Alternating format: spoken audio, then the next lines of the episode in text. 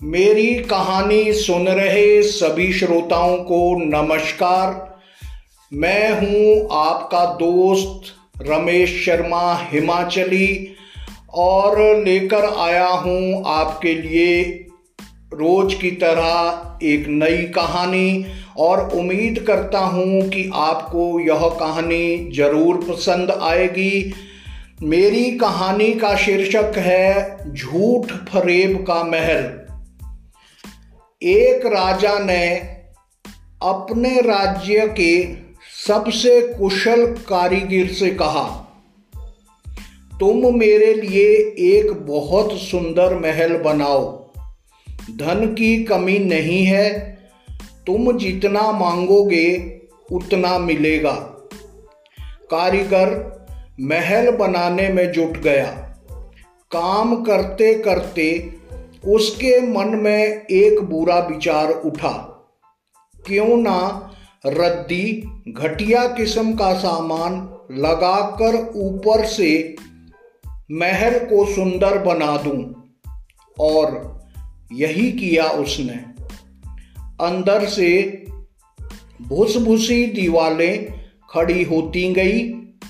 ऊपर से सीमेंट का मालूम चढ़ता गया, अंदर से खोखला, परंतु ऊपर से सोने की चमक दमक वाला महल जिस दिन तैयार हुआ, कारीगर राजा की सेवा में उपस्थित हुआ और बोला, महाराज, महल तैयार है। राजा महल का निरीक्षण करने के लिए आए। महल वास्तव में बहुत सुंदर दिखाई पड़ रहा था। उन्होंने कारीगर की भूरी भूरी प्रशंसा की। बोले, मैं बहुत प्रसन्न हूँ, तुम्हें क्या पुरस्कार दूँ, यही सोच रहा हूँ। मैं फिर थोड़ी देर बाद बोले अच्छा लो, यही महल मैं तुम्हें पुरस्कार में देता हूँ। राजा चले गए। कारीगर मुँह छिपाकर रोने लगा। क्यों रोया कारीगर? वह खोखला पोला महल उसी के मत्थे मड़ गया।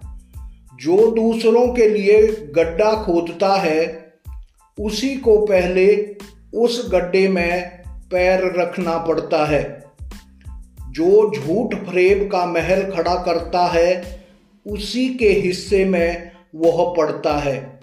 दोस्तों, कभी मन में गलत काम करने की बात उठे तो कारीगर की इस कहानी को याद कर लेना।